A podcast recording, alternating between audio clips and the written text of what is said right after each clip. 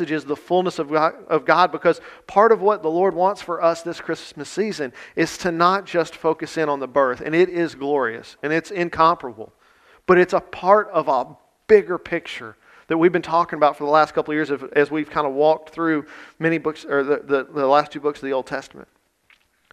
God is, is, is wanting for us the same thing that Paul is wanting that the eyes of our heart, hearts would be enlightened in order to know the hope of his calling and he wants us to know the immeasurable greatness of his power. Paul wants, to know, wants the church to know God as completely as they possibly can. Listen, this, this is the thing that makes the difference, right? To know about God and to know God are two vastly different things. This is the difference between knowing God and, and knowing Him as a person. This is the difference between a dead religion and an active relationship. This is the difference between sharing an idea and being part of an idea. I was sharing with someone the other day that um, I learned something growing up on, in the rodeo scene. If you didn't know that about me, um, from junior high through high school, um, I did um, high school rodeo, but some other stuff in junior high. But I spent a couple of nights a week in a rope and pin, and I spent every weekend at a rodeo. And you figure something out. If you, raise your hand if you've ever been to a rodeo, first of all. Okay, good. Just about everybody. All right. Um, so there is an, a distinguishable difference between um, a cowboy and someone who is pretending to be a cowboy. Um, Aaron, uh, our elder that's not here anymore, this, is, this was not part of the sermon, it just popped in my head, and I have to share it with you because it's a funny story. He and his brother in law, Will, went to the Houston Rodeo, which is this massive rodeo. And while they, while they were there, they decided, since everyone else had cowboy hats on, they would buy some cowboy hats. And so he and Will, uh, Travis, buy these cowboy hats, and, and you know, they thinking they looking sharp, and they get in the elevator, and these cute girls walk in, and they're, you know, with their cowboy hats on, and the girls are like, that's some nice new hats you guys have. Okay, and so what they're what they are are saying is what I experienced growing up. That it's not about the equipment that you have. You can go buy a nice truck and a horse trailer and some nice horses to go in it. You can even know how to ride that horse and, and to do well in the rodeo, but that doesn't make you a cowboy. Right? When I think of what it means to be a cowboy, it's much deeper than that. It's about character right? It's about the way um, that, that person or uh, that man or that woman treats the animals that they're working with. You follow, you tracking with what I'm saying? That, that you can have all the, the right stuff and you can look the part. But if, if the way of life is not, if, if the character is not in you, it doesn't, you know, you're not a cowboy just, I, I say it this way all the time, is that if you had to advertise, you're not right? If you have to try to convince people that you are something, you probably aren't that thing because when you meet a real true cowboy for the first time, you can sense it. You know it. It's in the way they talk, it's in the way they hold their body. It's not, they're not trying to put on airs of being something. They just are who they are. So we also know, church, that this is absolutely true within a body that we call the church, right? We know that we can dress the right way, we can learn the lingo, um, and we can call ourselves a follower of Christ, but that doesn't necessarily mean that you know Christ. Now, I'm not being legalistic in saying that, that some people are better than others. What I'm saying is that it's easy to tell often, it's recognizable when someone has the Spirit in them and when they don't. I, Leah, I love that the Lord has brought you to this theme of invitation today because I believe that's what Christmas is about. It's about us being invited into the family of God. It's this proclamation of the good news that this long awaited Messiah, the Savior of the world, has arrived. Paul is painfully aware because he was that guy. He was aware that you can have all the accolades, you can have all the training, you can know all the right words to say. You can be smarter than everyone else in the room. But that doesn't mean that you know God.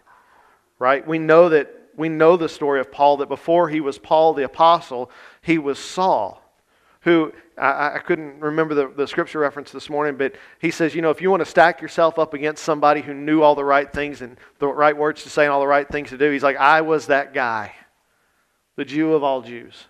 Paul knows what it feels like to know all the things about God, but to have completely missed the point of why God was, was working in the lives of his people. And so Paul writes this hymn or poem of who Christ is, and that's going to be our main text for today. But he writes this so that the church can have a more complete understanding of who the person of Christ was. He wants them to understand Jesus. They, he wants them to know him. And so let's read this passage together. This is our main text for today. It's Colossians 1, uh, verses 15 through 20. So Paul says this to the church. He says, He is the image of the invisible God the firstborn over all creation. For everything was created by him in heaven and on earth, the visible and the invisible, whether thrones or dominions or rulers or authorities. All things have been created through him and for him. He is before all things, and by him all things hold together. He is also the head of the body, the church, which is the beginning, the firstborn from the dead, so that he might, have, might come to have first place in everything. For God was pleased to have all his fullness dwell in him, and through him to reconcile everything to himself, whether things on earth or things in heaven, by making peace through his blood shed on the cross. Listen, as we celebrate Christmas by sharing with people the truth about who Jesus is, we do so by understanding through personal revelation from God these three things that Christ made all things that Christ sustains all things, and that Christ completes all things. I want to remind you that we don't do the work of setting ourselves apart from others. You remember when we studied the book of Exodus how God gave the Israelites the law to separate them? He wanted them to look different from all of the rest of the culture around them, right? He set them apart, and that was part of the purpose of the law. But we're not the ones that do that work. Christ is. God does that work of setting us apart by changing us into His likeness. If we're trying to do the work of setting ourselves apart, we've missed the point. By trying to do the work ourselves, we're actually making ourselves more like the thing that we don't want to be. If we're the ones that are drawing the lines of what is admirable, what is good, what is worthy, if we're the ones drawing those lines, we're making ourselves more like the world, not more like Jesus. The goal is not for people to look at me or to look at us and to be in awe, right, of how good we are, that we got our stuff together. The goal is that people would look at us and go, man, God must be incredible. And look at the guy he's using to accomplish this work, right? Have you guys ever, um, have you ever watched somebody that's a graffiti artist work? It, it's fascinating to me because a graffiti artist, like the way that kind of came about is they would find like old half used up cans of paint and they make something incredible out of it, right? A, a, graffiti artist gets done and you're like, whoa, he did that with a can of spray paint? Like when I found out they used spray paint for that, I was just blown away. Because I've used spray paint before and my stuff did not look like that, right? There's drips and lines. It's, it was not good. But they use these cheap, half up used cans of paint and they make these amazing, amazing images. What I'm trying to say is, we're the cheap paint, right? Like we're the half used up got forgotten somewhere and somebody, God picks us up and is like, oh, hey, I'm going to use you for something. Okay, that's when we think about who we are as God's people. God sees us as perfect, but we all know that we're not, right? We know that there's sin in our lives, and it's not about what we can conjure up in and of ourselves. It's about what God can do through us. So let's, let's dig in today and see what Paul's trying to help us understand about the person of Christ, about how God's going to use these half, uh, half used up cans of paint in order to create a beautiful image. Okay, so the first point that we're going to make today is that Christ made all things. Okay? And this comes out of those verse 15 and 16. Let's read those again and we'll tear them apart a little bit. It says, He is the image of the invisible God, the firstborn over all creation. For everything was created by him in heaven and on earth, the visible and the invisible, whether thrones or dominions or rulers or authorities. All things have been created through him and for him. I love this idea that Paul's communicating about Jesus making God visible, right? Because prior to, to Jesus' birth, there was not an image for God. And I know that this is, has been a struggle for many uh, in, in believing who God is. Is how do I believe in something that I can't see, something that's not tangible? We see this a lot, especially in the Old Testament. Israel struggled often with this idea. Do you remember when Moses went up on the mountain? He'd been gone for a long time and everybody thought he died. What is the first thing they did? They created an idol. Why? Because they need something that's tangible. We need something that's tangible. And so God does that for us in the person of Jesus. Do you remember that God wouldn't let them create an idol? The, the whole point was that He wanted to, He knows us, right? And He knows that if we make something to represent God, that what ends, up, what ends up happening is our heart is drawn to the thing and not to God Himself. And so He wouldn't allow His people to do that. But when Jesus shows up, when He's born, all of a sudden we have God in flesh standing here in front of us. The, the disciple Thomas made this famous with his need remember to see and to touch the scars on Christ's hands. We as people need that tangible thing, right? And, and Paul is trying to help the church to understand that that tangible thing that we all desire, that's in us, to have that tangible thing, is Jesus. This is, for me, just another example of how God is providing what his people long for, and he's providing it through Jesus. This, was, this idea was especially important to churches in Gentile countries because all of these new believers, if they weren't Jewish, if they were from another place, like the church at Colossae, the, the church in uh, Ephesus, the church in Corinth, most of the people in those churches weren't Jewish. And all of their cultures had these tangible items that were so important to their religious beliefs. And so Jesus, again, becomes that tangible thing. Not only is he God in flesh, but he's also the creator of that flesh. This concept that we talked about last week in, in John chapter 1 is the same thing that Paul's talking about. He's communicating the same thing. He's saying that Jesus is not like us. Yes, he is we are made in God's image and we are born of flesh. And Jesus was born of flesh. It's that, that thing that you talk about in theology where you say that Jesus was 100% God and 100% man. Right? He, but we're not like God because we're 100% man and 0% God, right? Right? Jesus didn't like us. He is God and He is our Creator. He was God and was with God from the very beginning. Not only was Jesus there, but, but we are created through Him and for Him. This is an important concept in establishing um, that Jesus is part of the Godhead. The Creator owns his creation, right? There's no other way around that idea that, that if you create something, that is your something, right? And so if we are created by Jesus for him, who do we belong to? Jesus, right? This idea is important not just for Jewish people, but for all people. And it answers that question that everybody asks at some point of their life of why am I here? Why was I born? What is my purpose, right? We all get to that place at some time. I, I thought about this this week, and I told Alex uh, this morning I was going to talk about him a little bit, but um, so he's, he's, he's been warned. Um, but there was a, an article that was written, I think it was, was it by KLB, Alex, that did the article? I don't know if you guys saw it, it was on Facebook. But uh, Alex, if you didn't know, is an incredible artist. Uh, if you haven't read that article, go check it out. Uh, it's really, really good. I bring this up because they asked Alex about his work, what's inspired him uh, why he chose the colors and the format and the styles that he chooses. And those are incredibly interesting, interesting things, not because every understand, everybody understands the how. Like when they ask Alex about his style and he explains it, to me that's not interesting because I understand what he's saying. Right? I don't know about art. Like I joke about like with, with Leah and David, I don't speak piano, so I don't I can't be in conversation about that. The same thing's true about, about artwork. But when you ask someone who creates things about their creations, you don't just get to know the how, but you get to know the why. Right? And I love that article because I was telling Alex, like, as I read it, I'm, I've known Alex for years, and I felt like I had a pretty good handle on who he is as a person. But through reading that article about his artwork and him answering those questions, I learned things about Alex that I didn't know. Whenever we whenever when Alex was in the article, he talks about um, some of the images that he's done and, and, how those are reflected from his things that he experienced in his childhood, the things that he desires, his family, the things that he's passionate about.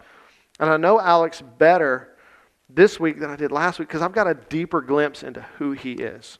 Okay? And this is what Paul is doing for us. In this hymn or this poem, verses 15 through 20, he's painting a picture for us, but he's using words. And he's saying this is who the person of Christ is. And specifically, he is creator. This church gets a deeper glimpse. Our church gets a deeper glimpse into the person of Jesus.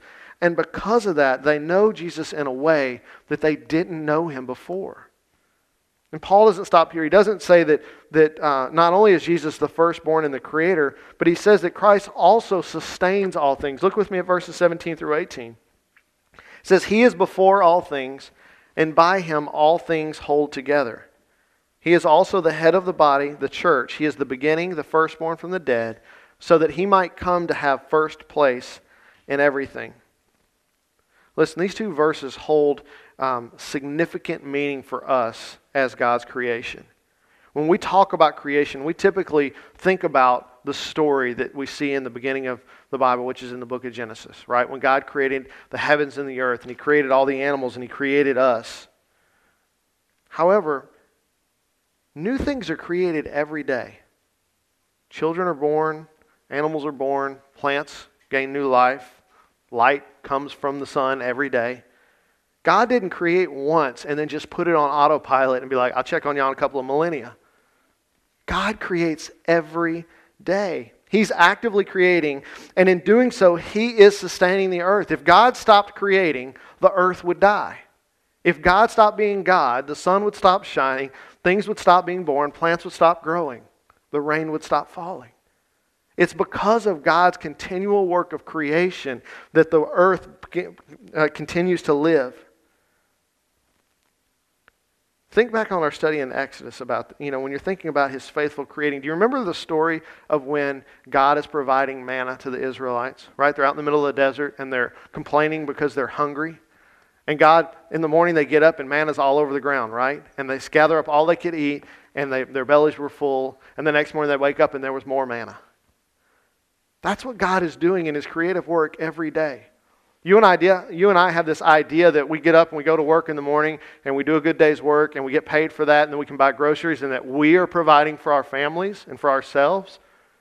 But if God had at any point stopped creating, we'd no longer be able to provide those things. Do you see what I'm saying? We're just like the Israelites. Even though we get up and we go to work every day, God's still the one that's putting the manna out in front of us because of his faithful creation. God uses us not only, uh, or God uses us in that creative process in a variety of ways, but we're, when we get up and we go to work and we do the things we're supposed to do, we're simply playing a role in God's sustaining activity on the earth. Jesus is the glue that binds all of creation together. Without him, the world would crumble and it would fall apart. Not only is he holding us together physically, but this passage says it's also spiritual. It says that he is the body, he is the church. Without his presence, the church would crumble. We see this happening all the time. We, we, because we're a church that plants churches, we are aware of when churches close their doors, right? the, the church plant in Killeen that started a couple of weeks ago, we were able to, we were given that building because a church ceased to exist there, right? Their building was still there, but the body is no longer there. If the church is not looking to the head for all leadership, it's going to cease to be the church. Now, there are churches out there who are not looking to God to be the, the Godhead of their church, right? And we, we've seen, and we've probably a lot of us experienced those kind of churches. But if you were unaware, our church, myself specifically, is completely reliant on Christ to lead, right? I'm not the captain of the ship. I'm just the guy with the hand on the rudder, right? Everybody understand that? Let me give you an example. I want to give you just a glimpse into just we'll just talk about the weekend. Let's just talk about the weekend. So, Thursday, my parents are out of town. That's part of the story. And so when they leave, they we live on a farm and we take care of their animals. So Thursday night, my dad has two show calves, and he said, "Will, while I'm gone, can you feed the calves?" Not a problem, Dad. So Thursday night, boys had a soccer game, and so I get home a little early from work, but we're rushing, trying to get our chores done. And in the rush, I forgot to latch one of the gates to the show calves. Okay. Five o'clock Friday morning, Charlie comes into my room and wakes us up because the dogs are barking. And so I went and put her and Amy back to get back to bed, and went to go back to bed myself. And I told Bethany when I got back in her room, I said, I, I have a feeling I need to go. Something's up. I got to go see what's going on. And so I, I live next door to my parents, and about halfway from my house to theirs, one of my dad's uh, border collies, he raises them to herd his cattle, met me in the yard, and they're not supposed to be out because they chase the cows, right? And so I'm like, oh, great. That's why they're barking. One of the dogs is out. So I grab the dog by the collar and I take it back to the barn. And as I'm going to the barn, I realize that the two show calves that I've been left responsible for are not there. And so Bethany and I's day began at 5 a.m. with traipsing through the woods with flashlights looking for cows. Um, that went on till about 8:30. I haven't told my dad that they're missing yet because uh, it's early, A, and B, they're on vacation. And I thought if I can just find these cows and not tell him, then that's I'll tell him after the fact. We can, you know, I don't want to mess up his trip. Well, he calls me at 8:30 and says, "Hey, our neighbor just called, and the show calves are in his backyard." And I was like, "Great! I've been looking for them for several hours." so Bethany and I go and, and we catch the cows, and we, we, we had to herd them because they're, the dog's been chasing them all morning, and so they are freaked out and they do not want anything near them. And so we herd them about a quarter of a mile, a little over a quarter of a mile, back to our house, and we get them back in the barn, and we go, okay, that's done. Well, I've got I have a full time job. Most of you know that. Um, we have a training thing that's kind of a last minute deal that's happening Monday, and I'm responsible for setting up the room and getting all the materials ready, all that stuff. So I already, like I told Bethany, we had come in uh, to get a cup of coffee before the sun came up, and I told her, I said, look, um, I, I don't have time for this today. like, I have so much to do. I already didn't have enough time in my work day. But I went to work and ran the marathon. I got home about 5:30. Um, we had to deal with some stuff with the kids. I won't, they're in here, so I won't tell you what that was, but it took a long time. Um, and we still hadn't cooked supper yet, so we did all those things. We finally get, like, we just got done eating, and my brother in law, who's also out of town, calls me and says, Hey, you still got your catching boots on? I said, No, but I can put them on. What do you got? And he said, Well, we got a sheep out at our house. Can you go catch it? Yes. So Bethany and I load back up in the car and leave the kids to shut down the house, and we go catch the lamb. It wasn't a huge deal, but again, just another thing so we get that done. We come home, get the kids in the bed, and it's late, and we're tired. And I've got some studying to do. And Bethany gets a phone call, ends up being on the phone for over an hour, helping someone with something. And we finally get to the end of the day, and we lay down on the bed to go to sleep. And Bethany looks up at the ceiling, and the sheetrock's wet, and it's raining outside okay, God. So we put our clothes back on, and I go get on the roof in the rain and put a new tarp on the roof because we had a tree on the house during the hurricane. Yeah, yeah, yeah. Long story short, we got to bed at 2 a.m. Okay? Now, I still haven't written a sermon yet, and it's 2 a.m. on Saturday morning, and my day started at 5 a.m. on Friday morning. Listen, I'm only here today because God is a sustainer, right? When I sat down Saturday morning, which by the way, my brain was fried still because we had to get up early because the girls had a cheerleading thing to do. Okay? I, am not, I'm not telling you this as like a pat on Will's back or a pat on Bethany's back. I'm telling you this because if it were up to me to make church happen, we would be in a really, really sorry place. Okay? It's not up to me. I'm not the one that's running this show. It's God. He's the one who's doing all of this. I, I, want you to see that today's message is only happening because God is faithful and He is the one that sustains us. He is the one who prepares the word for us. But God not only creates us and sustains us, but He also completes all things. And this is our last point for today. Christ creates us, He sustains us, but He also completes us. This is out of verse 19 and 20. It says, For God was pleased to have all his fullness dwell in him, and through him to reconcile everything to himself, whether things on earth or things in heaven, by making peace through his blood shed on a cross. Listen, this first verse may not seem, or it may seem like I put it in the wrong group, but when you read it in the context of verse 20, it tells us something that for me is just beyond comparison. For me, this is why we've entitled this series, The Incomparable Christ. Listen, God, it says that God was pleased. What was he pleased with? He was pleased to fully dwell in Christ and through him to reconcile everything to himself. God was pleased to make peace through his blood shed on the cross. I don't know anybody else who would do that. Jesus humbled himself and suffered on our behalf and it was pleasing to him. Christ is beyond comparison because of this incredible love. It's through his birth, which we are celebrating. It's through his life, it's through his death that Jesus is working to complete the work that he, he began all the way back at creation. Do you see that? The birth of Jesus is not the end of one time and the beginning of another, it is part of a whole. It's a part of a work that God is still doing today. Paul shares the same message with the church in Corinth in 2 Corinthians 5:19. It says this, this is in, that is in Christ God was reconciling the world to himself, not counting their trespasses against them, and he was committed uh, and he, he, excuse me, and he has um, committed the message of reconciliation to us. He committed the message of reconciliation to us. God is reconciling us to himself by doing for us what we could never do for ourselves. Leah prayed about that this morning with the, with the team before we came up here this morning. That Christmas is about the fact that Jesus is doing for us what we cannot do for ourselves. We cannot be perfect like God is perfect. We are made righteous. We are able to enter God's presence because of His work, not ours. God is completing the work that He began in His creation through the person of Jesus in our lives. And not only does He reconcile us and therefore bring us back to Himself, but He also gives us this message of reconciliation to share with others. I reference all the time Colossians 1:27 which comes just after this. And it's the same idea that Paul is sharing in that Corinthians passage we just read. Uh, Colossians 1:27 says God wanted to make known among the Gentiles the glorious wealth of his mystery, which is Christ in you, the hope of glory.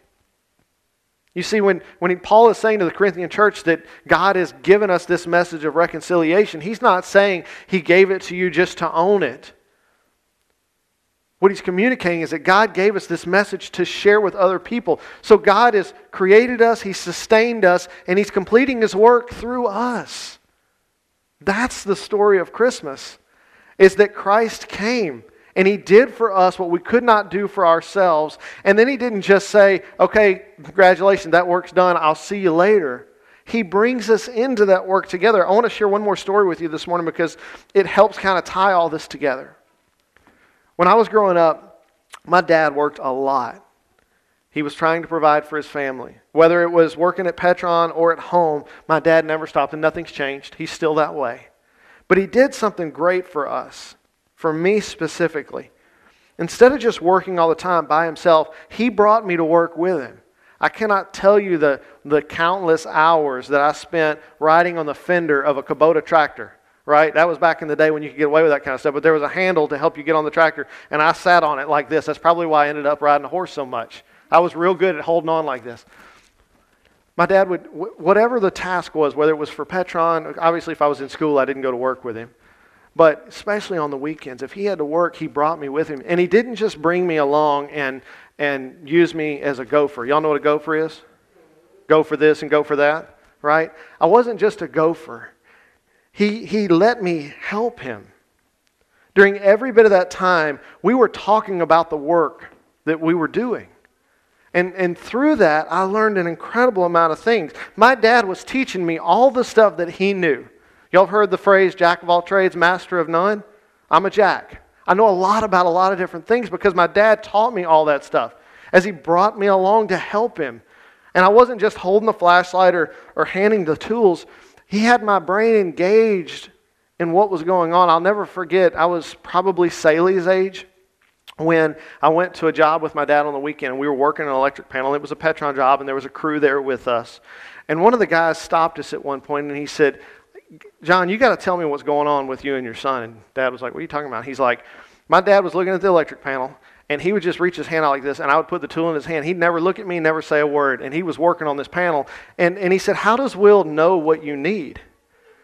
And dad said, Because he's paying attention. My dad not only taught me how to do the work, he taught me how to focus. He taught me how to think about what's the next step. And so he didn't have to say, Well, I need pliers. I knew he needed pliers because I was looking at what he was doing. I knew what the next step was. Listen, I share that story with you because that's how God relates to us. God didn't just reconcile us and then say, see you later. He's bringing us along to be a part of the work. And his goal for us is that we focus, that we pay attention to what he's saying, to what he's doing, so that we can be aware of what's happening. You know, we talk a lot about what it means to abide in Christ, and, and people in churches all over the world talk about knowing the will of God. I'm going to share a, a, a little uh, devotion that I read this morning that spoke specifically to this, and I read it after I was done writing. But it's not hard to know the will of God. It's not hard because if we are walking with Him, if we are living in an abiding relationship, God is working and He's showing us what He's doing. We know what needs to happen. We don't have to guess because we know how the Father works. Are there going to be times where we don't know what's going on? Absolutely. But the more time we spend with Him, the more we're going to know, the more we're going to understand. Listen, as we have the opportunity to talk about Christmas with people who don't know who Jesus is, we're going to be able to tell them things about, about Christ that we have learned by experience as we've walked with Him. We know God's will because we recognize it. We've, that, the, the passage that we started with this morning. We know God by experience, and we've known that as we've walked with Him. We get new revelations of who God is. Our relationship with God, the work that we've joined Him in, is the basis of our knowledge. It is what we know how to share. We've learned by walking with God, by learning from Him, and then He is allowing us to join Him in that work. To not just be a bystander, but to be part of the process.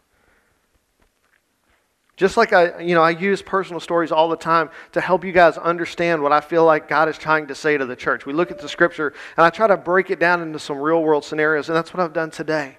God's going to do the same thing through you. If you're paying attention to what's going on in your life, you're going to see that your whole life you thought you were just fumbling around trying to get things done. And the more you learn about who Jesus is, the more you learn about his character, you're going to be able to look back on your life and go, oh, oh, I see what you did there. Like this weekend when I'm out in the woods at 5 o'clock in the morning looking for cows that didn't want to be found, my response was, God, I don't know what you're doing, but please tell me so I can get this done. Right? God wants us to be a part of what He's doing. There's a, a, country song that came to mind just now that I, I don't remember all the lyrics. I think it was Trace Adkins, but one of the lines in the song is "She just thinks we're fishing." It's a you know country songs are stories, and at the beginning of each verse, I think it is, he says she thinks we're just fishing, and then he talks about all the stuff that they were doing while they were fishing. But the last line of the song is, "This ain't about fishing." Church, that's the refrain for us. As we're learning about Christmas, as we're learning about who Jesus is, it's not just we have head knowledge. It's so that we can know personally who Jesus is, and we can share that with other people. There's always something that's going on deeper than what we see. Life with God is not one dimensional, right? And, and if you've walked with Him any amount of time, you know that by experience, that there's always something going on behind the background. God is using the church to help the world to see him as his, as his creator and the sustainer and the completer. God uses Christmas, this time of celebrating the birth of Jesus, to tell the world about who he is. And, church, God wants to use us to do that. And I know that may seem like a tired, wore out message that I say over and over and over again, but I'm going to continue to say it as often as I see it. But God has taught us how to hear his voice and how to do what he says. And what that's going to look like for each of us is that we're going to be sharing the gospel with the people in our lives, not because we made a checklist or we remembered all the right things to say. It's because we are just walking through our life, sharing with people what God's doing in ours. And the Holy Spirit's going to be the one leading that. We don't have to, we don't have to worry about it. You just be you and abide in God, and that's enough. I wanted to close out today with this just because I love it when the Lord does this. I get done reading this this morning. I'm drinking a cup of coffee, and I open up my devotionals just to spend some time just for me with the Lord. And this is one of the first ones that I read. It comes out of, it's Blackaby. And so you can go, it's not the whole thing, but you can go look it up later if you want to. But it, uh, Amos 3 7 is his reference. He says, Indeed, the Lord God does nothing without revealing his counsel to his servants and his prophets. Everything that the Lord does is for our benefit. Everything the Lord does is, is, is for the purpose of revealing who He is to His people. And so everything that we should be about is about knowing the Lord and revealing to people who He is. Let's join God in the work that He has for us, His people. Let's pray together. God, I'm so thankful um, that you are our sustainer. I'm thankful that you've sustained me this weekend. Father, I'm thankful that, that, um, that you can use a weak person to do what you need done. God, it's my hope and my desire for each of us that we would um, we would lean into you this Christmas season, Father, that we would uh, have opportunities to share the truth about who you are with the people that you've placed in our lives, with our loved ones, with our coworkers, with our friends, with our neighbors. And God, that it wouldn't feel forced, that it wouldn't feel um, like anything but just joyful. God, like so many stories that we read in the New Testament where, where people run to their friends and they say, Let me tell you about this person that I just met. God, it's my, my my desire that you would place people in my life that need to know you, who haven't met you. And Father, that you would use me, that you would use our church to invite those people to meet with you, to begin a relationship with you. God, help us to see you who, for who you are, but also help us to communicate who you are with the people that you've placed in our lives. Jesus, we love you so much. It's in your name we pray. Amen.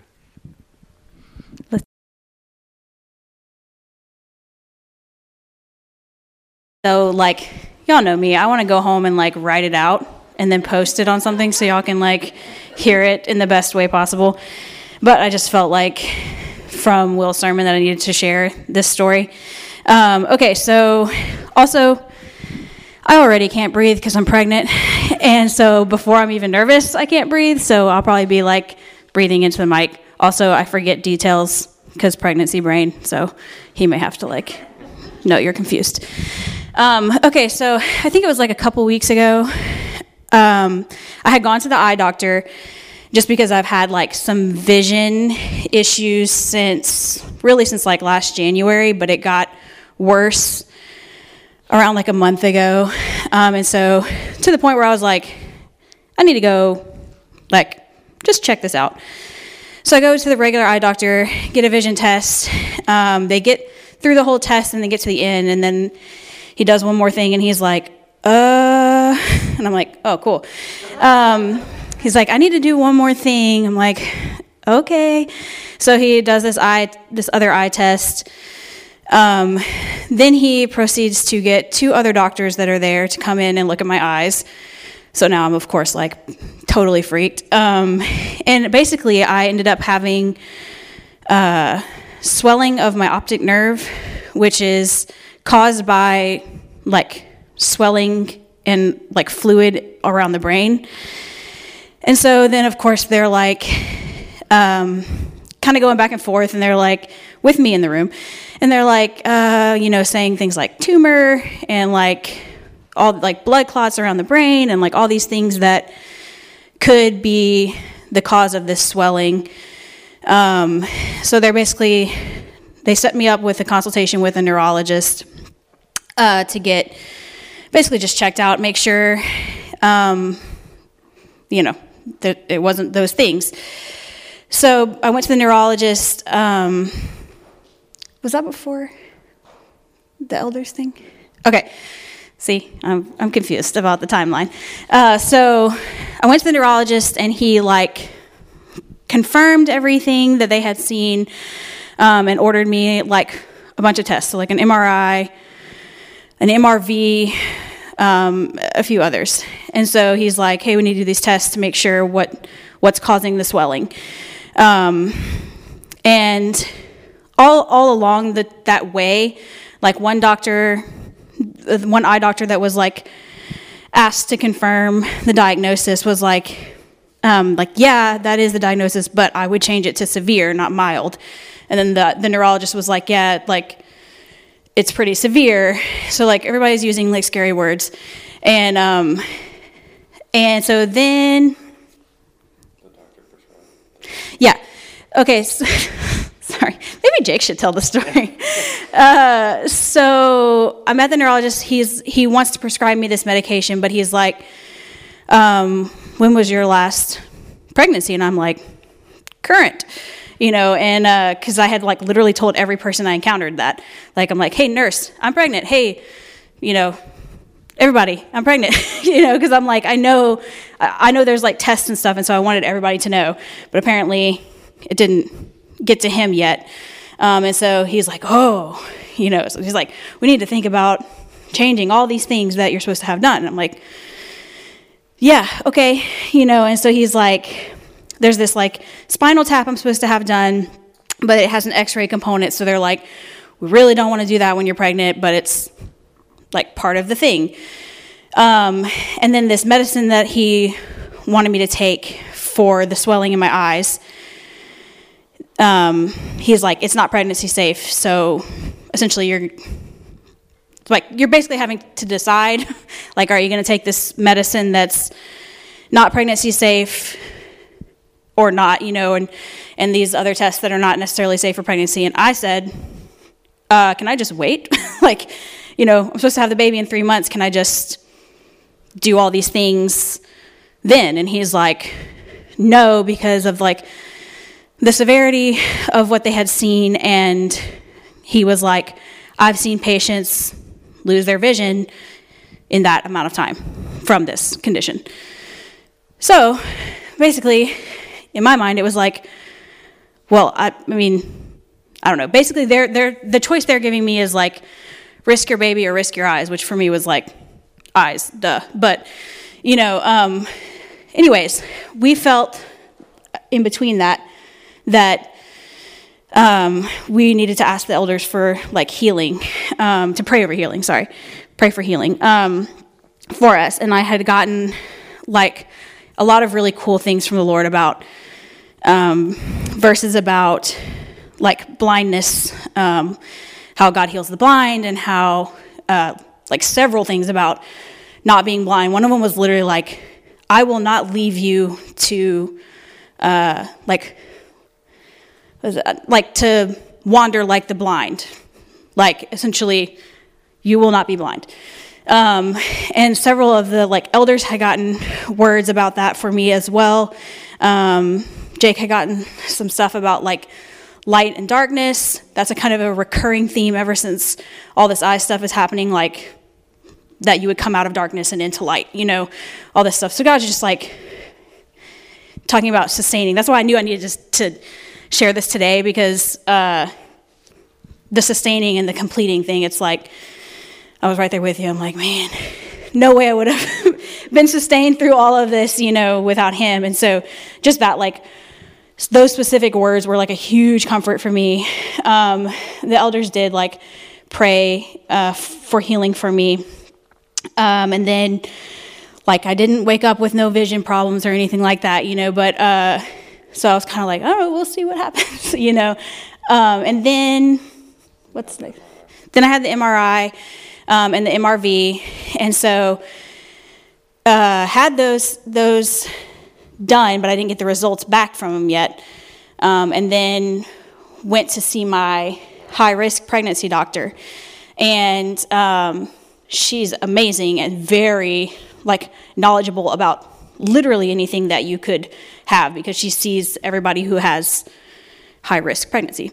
Um, and so I went to see her, and she was like, "Yeah, they they're freaking out about this medication, but you can take it." And so I'm like, "Okay, you know, like great." And so, um, but she was like, "But don't do the spinal tap." And I'm like, "Okay," you know. And so then I have another appointment with the neurologist to get my MRI results, um, and they say, hey, your MRI is clear. And uh, not only that, we don't want to do the spinal tap because it's like risky for pregnancy. So they're like, we're going to put that off. So it's like the other thing my doctor told me not to do. They also were like, we don't want to do that. Um, they wanted to start me on the medicine, which she had just said was fine. I feel like there's something else. Oh, yeah. So my MRI was like not only clear, but like there is something that's usually present with this condition in the MRIs that tells them like how severe it is. And based on like the swelling of my eye, they were expecting it to be severe. Well, based on the MRI, they were like, you're lacking this thing. It was like a sac or something. I don't know. I don't know technical terms, obviously, but it was like there's usually this thing on the MRIs of people who have this. You don't have that, so we're bumping it down from a severe to mild. And so I'm taking now like the lowest dosage of that medicine. They don't want to do the spinal tap until after pregnancy. It's basically like the best case scenario. Also, the MRI was clear, which is like obviously a huge concern, was that it would be like blood clots or, you know, a tumor or something like that. Um, so that's the completion part that God also does. Um, also, just this is I know backwards to like part one, which was makes all things, but like from the beginning of this pregnancy, which if you guys know our situation, know like we weren't sure if that was going to happen. So it's a miracle anyway. But since the beginning of the pregnancy, God has given us like so many words that He was going to protect the baby. Um, and we named the baby Cypress based on a verse that was basically like talking about ground that used to be um, thorns. I'm, gonna, I'm not gonna be able to get through this part probably. Basically, uh, ground that wasn't fertile is fertile now, and that basically like the cypress tree grows big and strong. There's like references in scripture of like cypress um, wood being used for like these cool things like temples and all that stuff. So basically, like the word that we were like, you know, claiming over our son was just like that he would grow big and strong, you know, um, and that God would protect him. And so that was another thing. Like when all this came up, I always knew like he was going to be fine. I just didn't know like what that meant for my eyes or what any of it meant, but I knew it was going to be okay because I knew like God made Cypress and God had intentions, you know, for that, and He sustains the life and He completes it. And so, um, yeah, I don't know if I'm missing something, but basically, I don't know. Just this week was finally the like end, the period at the end of that sentence of like what's going on with my brain slash eyes, um, and so man, God's just been like so good to give us like words and people from other people and from ourselves, like just words to sustain us through all of that. And now we're like able to see kind of the like completion of that. So that's it.